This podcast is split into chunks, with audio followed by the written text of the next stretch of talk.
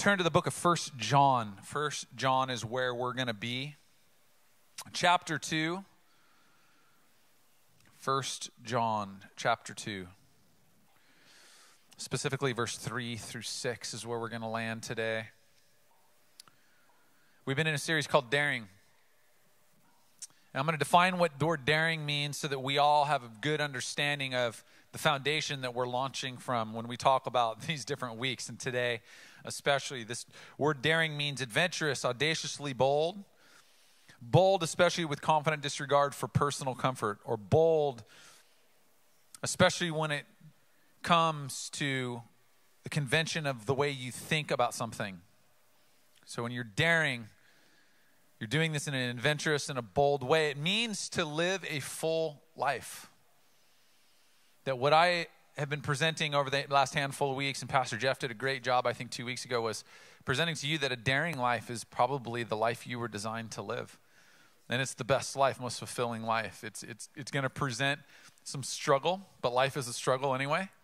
And so I would rather in that struggle live a daring life. And so um, we started out with daring to believe, and daring to follow, daring to move, and specifically do this in compassion. Last week I talked about having daring obedience, and now I, am gonna, in a second, I'm gonna ask you how that went, uh, how this daring obedience, this homework that I gave you last week, to to dare to obey and be daringly obedient to God. I, I'm gonna I'm gonna check in with you, but first I want to read this passage in First John chapter 2, verse 3. Now, I'm reading from a translation called the Passion Translation. I don't normally read from this translation, but I'm reading from it today because a number of the verses we're going to go through, the language is so clear for what we're talking about. I wanted us to be able to grab a hold of this so that we can have a firm understanding. It starts out and says, And we can be sure that we know him if we obey his commandments there's this connection between your knowing God and your obedience to God.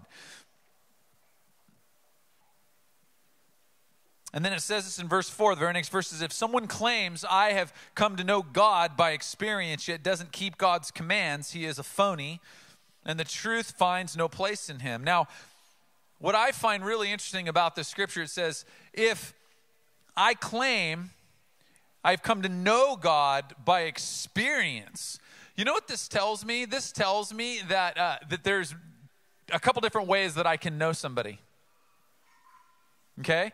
I can, I can know somebody by uh, theory, or I can know them because I've walked with them. I'm going to use a really funny example. You could tell me you know how to make chocolate chip cookies. You could Google it and tell me, you could regurgitate the information to me and tell me how to make chocolate chip cookies. And you could claim that you are a trustworthy source on how to make the most amazing chocolate chip cookies because you Googled how to make amazing chocolate chip cookies. Okay? And, and, and, you, and you're like asserting your authority as a trusted source in this. But you've never stepped into a kitchen and you've never had that moment when you put all the ingredients in a bowl and you stick the like the egg beater down in the bowl and and you turn it on and everything goes everywhere and it's a mess and then you're like, "Oh my gosh, what do I do?" And you're like, "Mental note.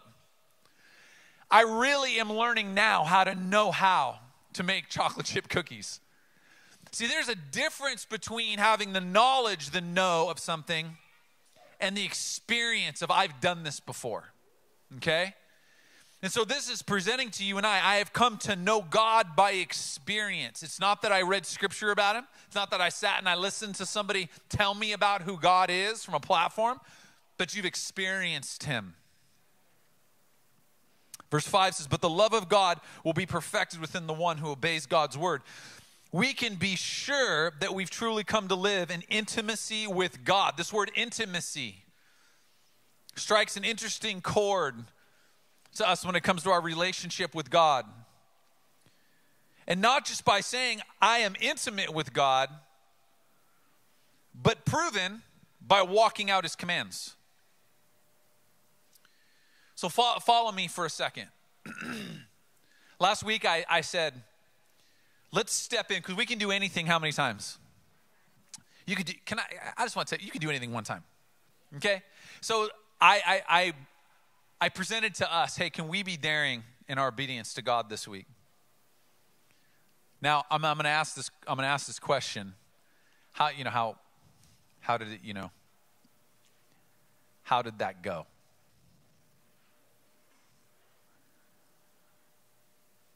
Because if you treat it like you know you know that diet you're like you know i had every intention to start being obedient monday but then i was like forget it we'll start next monday or maybe you're maybe you're like me and you're you really desperately want to to have daring obedience but maybe just maybe perhaps you don't have quite enough trust yet that God is going to deliver on, on what he says, that he is who he says he is. And, and, and, I want you to know something. That's, like, that's not a bad thing. I'm just, I'm asking the question and saying these are the realities. So follow this train of thought. That maybe it's that we don't trust enough yet. And trust, how do you fix lacking or broken trust? This is a question. How do you fix a lacking or, or even a broken trust? And we're going to talk about that today but I will tell you that we all have trust issues. I said this last week. We, I was like, we have trust issues, baby. Like, here's how I know we have trust issues because we've all experienced hurt, harm, or pain in our life that make us want to recoil and not trust. And trust issues really are intimacy issues. And if you and I, in our, in our human community, if we have any degree of trust, we're going to also have a degree of intimacy issues. If we have a, a degree of trust issues, we're going to have a degree of intimacy issues. And intimacy is important because it closes the gap. And it, it's what allows restoration and deep connection to happen. Today, we're going to talk about daring intimacy. But we need to get some things straight first. Number one, I want to say that daring intimacy is a heart condition. This word that we used, as I read in 1 John 2 4, it says, You know, I have come to know God by experience. This word know, one of my favorite words in Scripture. It, in the Greek, the word is gnosko. And this is simply what the word means. It means that you you have moved past being able to tell me how and the recipe for making cookies. And you've you've moved into the mess of making them and you've experienced what it's like to walk through this. That, that, that is probably the simplest way to describe it, but let me describe it relationally what this means. It, it means to live intimately. It, it, it's, a, it's a close, familiar, and usually affectionate or loving personal relationship with another person. Here's the key to that. Here's the key to that relationship, as I just described. Intimacy involves the experience of safety, vulnerability, and being deeply known. It's to know, but also to be known. It's what we would say as intimacy. Now, here's where it gets a little bit strange. Daring intimacy moves far beyond sex. Why do I say that?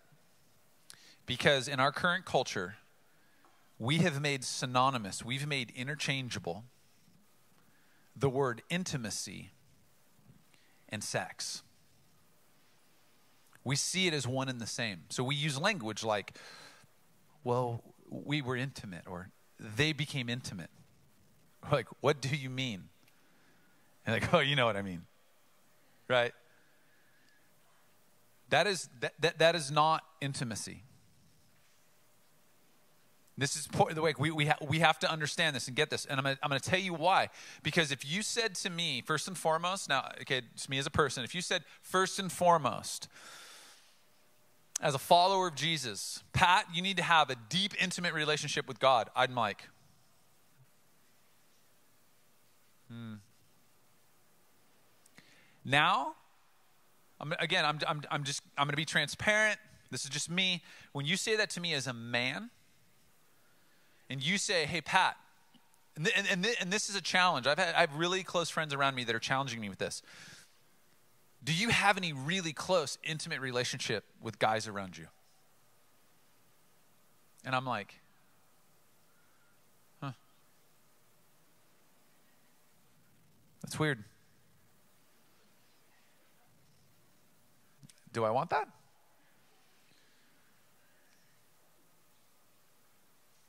So we have to address this idea. When I tell you that we need to step into daring intimacy, I'm not talking about sex. Let me define for you what this means. You can have sex with somebody and never know them. You can have sex with somebody and never be known by them. Physical expression of intimacy is one expression. And sex being one of the physical expressions. It is one expression of intimacy, but it is not intimacy.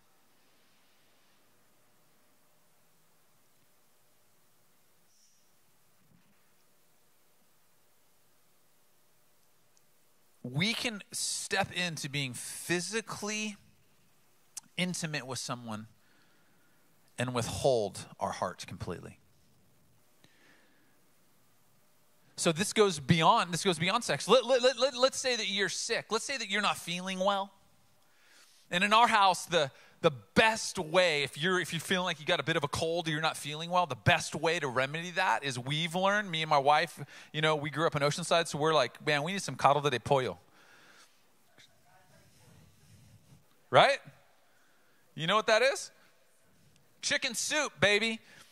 But you need some like authentic chicken soup. So you need to go down to like for us here, we go to Lourdes over here, and we're like, hola. Mi esposa está muy enferma, right? Some of you are like, what? That's what happens when you grow up in Oceanside. All right, and then I, I order some chicken soup and I bring it home. Or, or perhaps you're not feeling well and I, I, I get some caldo de pollo and I take it to your house. And I'm like, here, you just need some of this. You need to feel better. And, I, and, and this is an intimate motion, right? But I could, I could extend this to you physically, but I, all at the same time, could withhold my heart from even you knowing me and me knowing you. It could just become an act. Are, are you with me this morning? And so we have to move beyond the expressions and understand what intimacy is. And it, it's, a, it's a heart condition.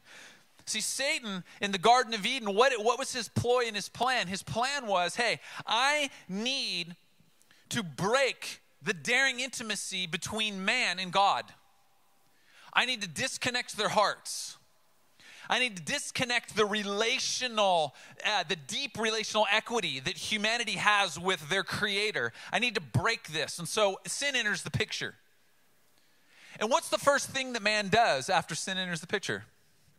Veils himself, guards himself. It's a physical act, but it has spiritual, emotional, and mental implications. God's looking for, for Adam, and he's like, Adam, where are you? Why? He's pursuing intimacy. Let me tell you something. All the while Adam had blown it and Eve had blown it, God was still pursuing intimacy. I don't care what it is that you've done in your life. I don't care what you've seen in your life. God is still pursuing. He's still calling you in the garden. He's still calling out to you. Where are you at?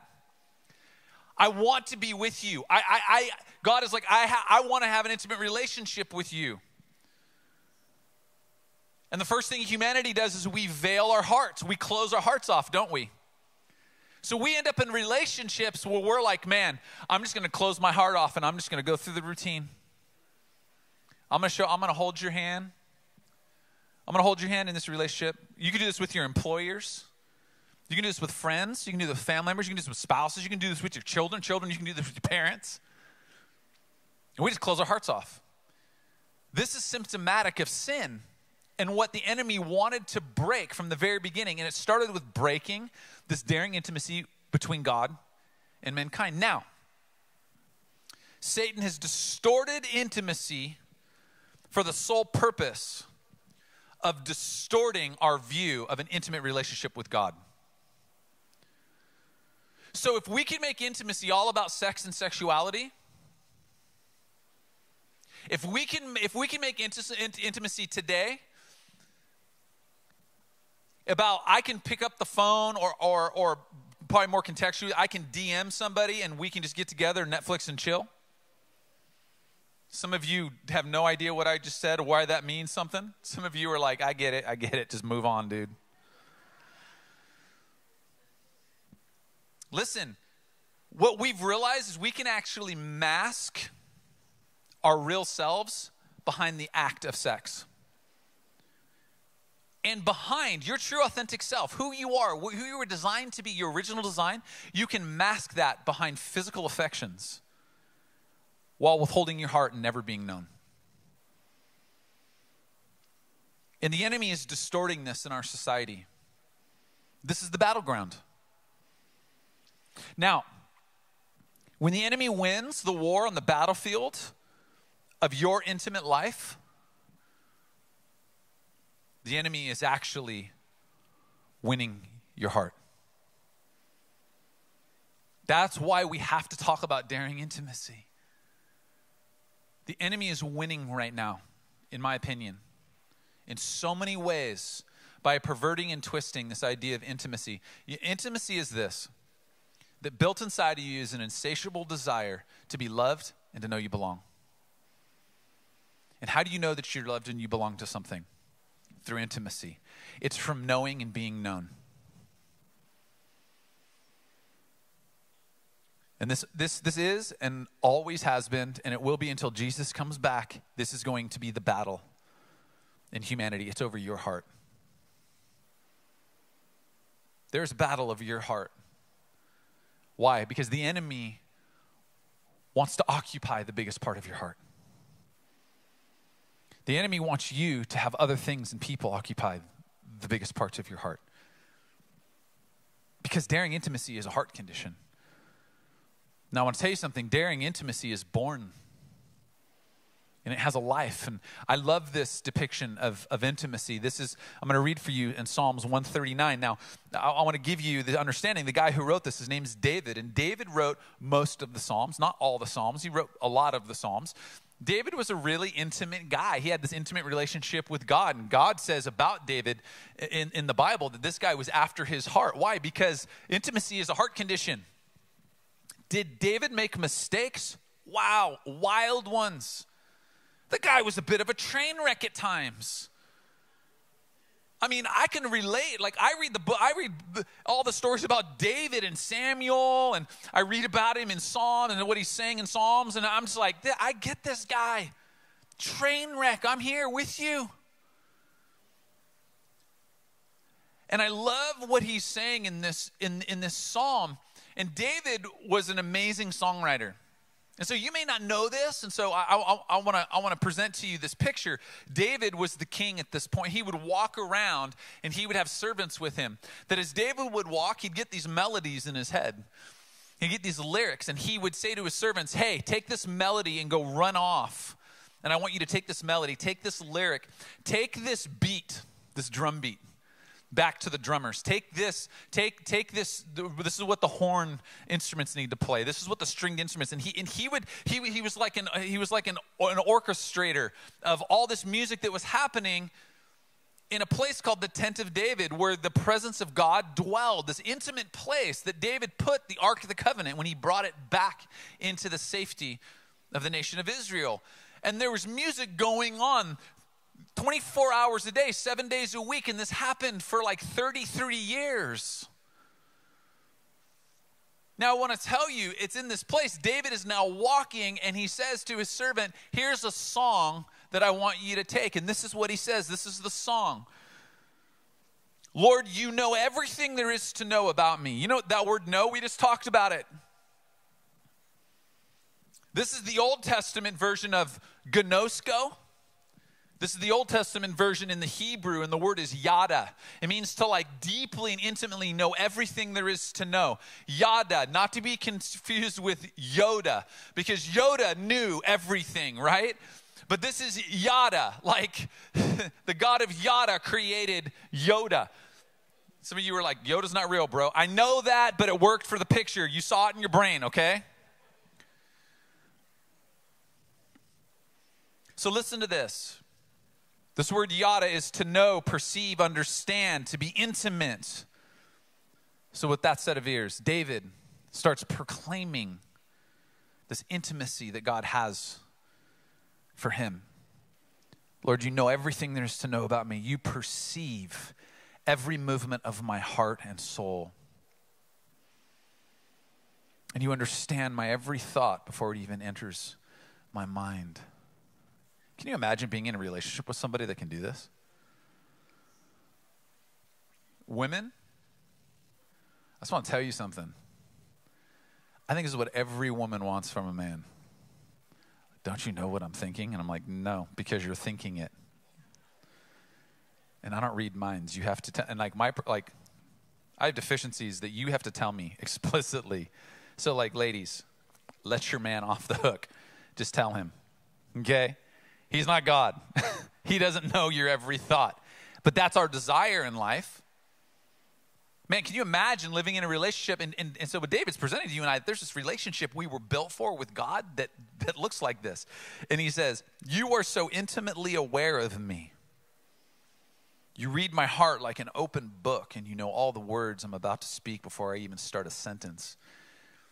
You know every step I will take before my journey even begins. And you've gone into my future to prepare the way. And in kindness, you follow behind me to spare me from the harm of my past. You have laid your hand on me. God is deeply, intimately pursuing you and after you and involved in your life. And God is an intimate God who designed you for intimacy. It, it, it says in the beginning of Scripture in Genesis, it says that let us, the word plurality, us, let us make man in our image. And what is the saying? It's saying, God is saying, let us. Who is us? It's the Father, the Son, and the Holy Spirit that are living in this perfect picture of intimacy, of knowing and being known by one another.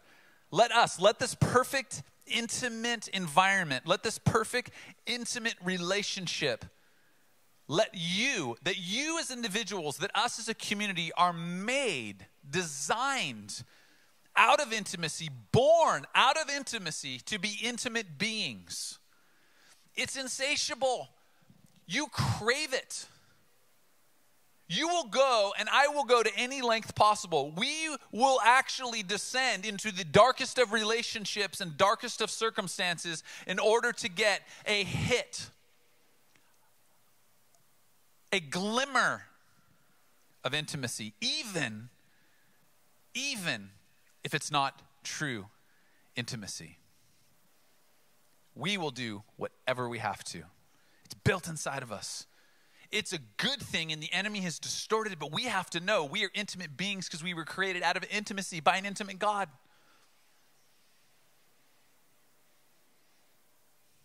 When we cease to first and foremost, when we cease to give all worth, attention, and affection toward the perfect, intimate God, immediately, okay, I want you to know something. There's no like plateau. This happens immediately because you and I are hardwired to always do this, okay? You're going to become intimate with what you value and what you find worth in. And the moment that we cease to do that, here, focus on me. Don't be distracted. The moment you cease, you immediately becoming you start becoming overactive in placing intimate value on people and things that are flawed. We have to understand this. And you are you are going to become intimate you're going to open your heart up to what you value, even if what you value, what you're showing value to, is abusive. Th- because we're hardwired for intimacy.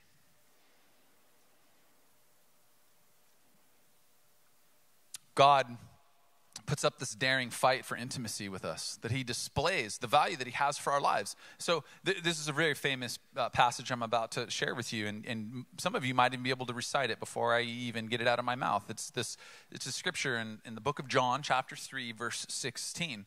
And it says, For God loved the world so much, he loved humanity so much that he gave his one and his only son. That seems daring. Why does that seem daring? That seems daring. He, he's, he's going after this connection between you and I. Why? Because he daringly intimate with us.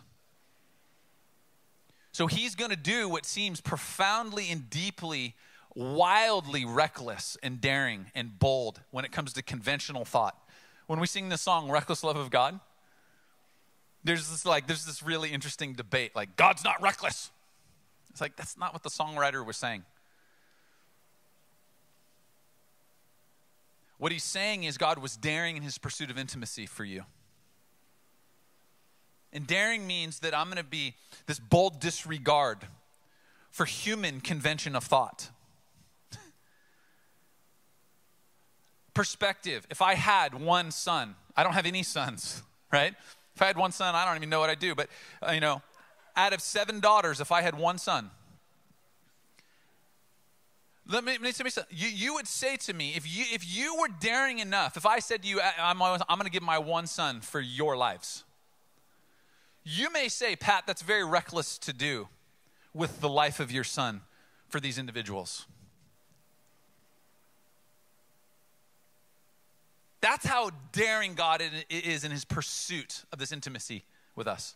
That he would give his son, one and only, out of love, out of the, the bed of, of intimacy. And God is pursuing a connection with you and I. And God's daring intimacy is going to fulfill something in you that no human connection can. We can try and try and try and try. We, we could enlist ourselves to be part of the coolest clubs. We can try to put on all the right outfits so that we fit in with the right crowd. We, we, we can try to give our hearts over to people prematurely by giving our bodies over relationally to people prematurely, hoping for a hit to satisfy this desire for intimacy in us. And, and if we center this idea of daring intimacy on a flawed humanity, we are going to get nothing but flawed intimacy. God did not design you for fake. He designed you to receive a fullness, a lifelong fullness, an eternity of fullness when you know God and you're known by God. And I, I, love in John 17, 3, it says, And this is the way to have eternal life. This forever thinking that I could maybe suggest to you today that there's a way for you to forever be known and for you to forever know. That we can put this whole thing to rest once and for all this idea of you not belonging and you not fitting in and you fighting and struggling for something that god he created you to fit and, and, and, he's the one that actually he dictates that. He gives definition to you. He's he's the designer. He gave you the original design. He's the one who purposed you the authentic you the genuine you the undisputed genuine you. And you find that in his presence. You find that when you're daring in your intimacy with him because that's what he created you for we have found substitutes. I want to say we have found substitutes for this. We do this to protect our hearts, to we do this to fulfill promises we've made to ourselves where we've said, This is never going to happen to me again.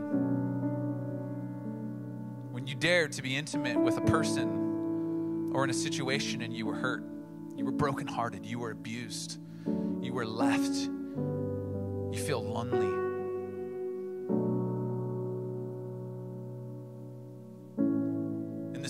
Passage is saying, and this is the way to have eternal life to know you, God, the only God, the only true one, to you, Jesus Christ, the one that, Father, you sent to earth. This is the only way. This is what we were made for.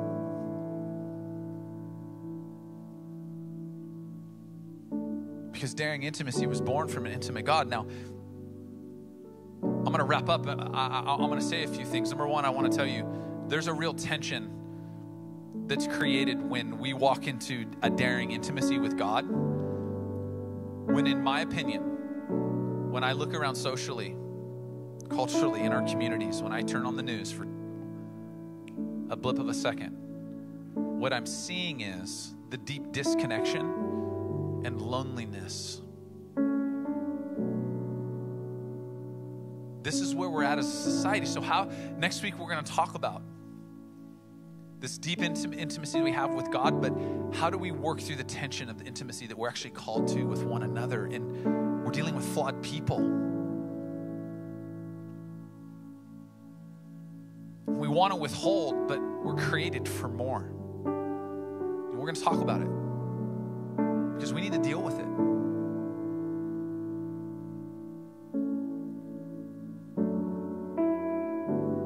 Why don't you stand this morning? I'm going to make a statement and then I'm going to have a bit of a challenge for us. I'm going to do this a couple times very quickly. I want you to know that intimacy with God is predicated on how much real estate of your heart that God occupies. Intimacy with God is predicated on how much real estate of your heart God occupies and how much of your heart that He knows, rather than the amount of religious acts that you're operating in.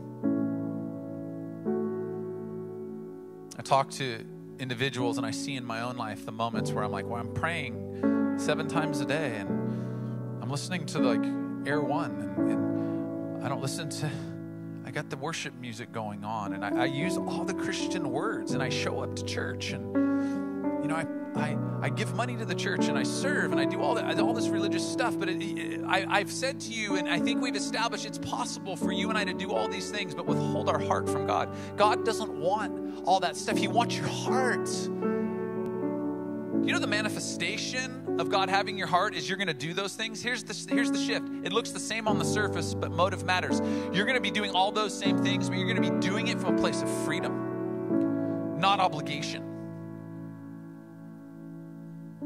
You're going to lose your mind in your ability to like I am so loved, I am so attended to in this deep intimate relationship with God. I can't help it but overflow in these areas. It's predicated on how much real estate in your heart that God occupies. How much real estate in your heart does God occupy in the moment? Zero? Maybe there's a corner of your heart. Whatever it is, He wants it. So this week, ask God to help you identify one area. You can do anything how many times? So, God, identify one area. I picked one area because, man, in my life, there's probably 10 areas. And I don't want to have surgery on 10 different parts of my heart at once. I'm like, God, can we just do one at a time? Because that makes me feel a little bit safer. Okay? So, intimacy is born out of safety. So, I, I, want this to be a safe experience. God, what is one area that I need to give more of my heart over to you? This is my prayer for you this week. Let's close our eyes. So, I'm, I'm going to give you a scripture, a challenge, and a scripture, and we're done. Ephesians 1:17 I pray that the Father of glory the God of our Lord Jesus Christ would impart to you the riches of the spirit of wisdom and the spirit of revelation God reveal to our hearts where we need you to occupy more the spirit of revelation to know him God through your deepening and my deepening intimacy with him Spend time with Him this week doing this. And then I want you to activate that. I want you to step into, learn, step into, and activate one truth this week about God in regards to His daring intimacy that He pursues, pursues you with. Here's an easy one. I'm going to give you the scripture. We just read it Psalm 139 5. It says, You've gone into my future to prepare the way. Now, some of you have, ex- have experienced excruciating pain in your life abuse, brokenness, loneliness. You've seen devastation, you've seen destruction. it is difficult for you, and I want to tell you something. I have experienced these things in my life. I personally have walked through the experience of things in my life where the enemy wanted to twist and pervert and skew my idea of intimacy, and he wanted to rob and steal and destroy and to kill my ability to love God and be loved by God. I've walked in it. I'm not going to share with you all the details of that. But I want to tell you, I've walked in it.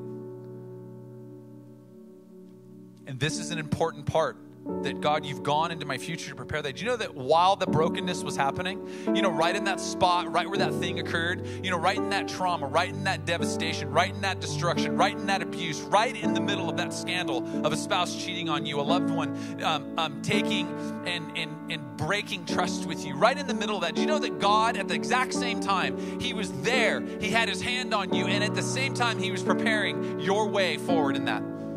And I love this because it also says that He doesn't only prepare the way, but He guards us from the back to be able to be sure that that past thing doesn't creep up on you and make its way to the forefront and take advantage of you and tell you that you need to keep believing the lies that the enemy wants to propagate over your life. The enemy wants to keep perpetuating this lie over your life. He wants to bring up the shame, He wants to bring up the regret, He wants to bring up the guilt. He wants to say, See this thing, it's catching you. You better get more religious with God. You need to, you need to run fast faster in your religion because you need to outrun your shame and your guilt and your hurt and your pain. You need to outrun the mistakes that you made.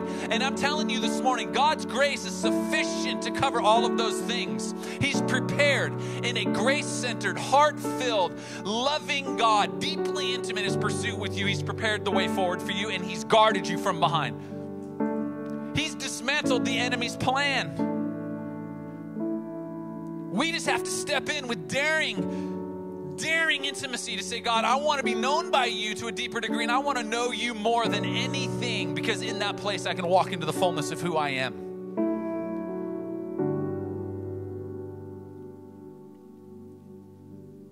I personally am tired of seeing people's lives completely ravaged by this one thing.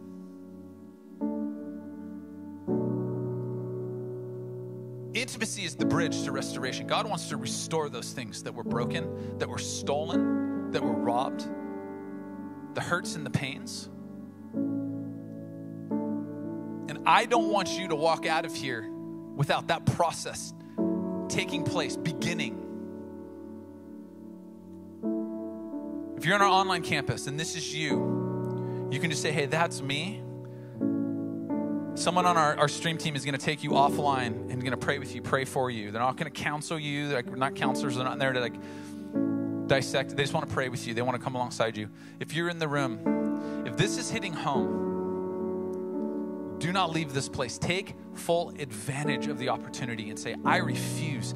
I refuse to walk any longer with a closed heart. I want to walk and I want to live life with an open heart. Daring intimacy. I would ask you to do this. If you could just, if you feel comfortable doing so, open your hands up. When we open our hands up physically, it's, it's like a spiritual signal that we're opening our hearts. That's it. That's all we're doing. Father, I just pray right now, every heart, every hand that's just that's being open to you right now. I just pray right now for freedom. God, I pray for freedom. Freedom from this idea that we aren't worth it. We can't come back from the guilt and the shame, the decisions or the offenses whether you're the offender or you've been offended, like this is your comeback story that you're willing to step into daring intimacy with God. That it's a heart condition and God is after your heart here this morning. That your willingness to say yes. So I, I, I actually want us just to say yes right now. Just say yes, Father. Father, we just say yes this morning. We just say yes this morning. God, we're not going to stop saying yes until we feel like our hearts are exploding. That you, you, you've occupied so much of our hearts that we feel like a balloon that is thin, that's ready to burst. And I'm actually going to take it a step. God, burst our hearts, burst the balloons of our hearts burst the capacity that we think we can be loved, burst the capacity of intimacy that we think for ourselves. God, that we would understand, we would have new revelation of the intimacy that you created us for, that we can understand the depths of your love to a deeper degree. It's, It says that love casts out all fear. God, I just I, I speak against the fear right now the enemy would have us walk in. To say, I, I refuse to let go. Pat, this is a good preach, but there's no way I'm gonna let God reach my heart.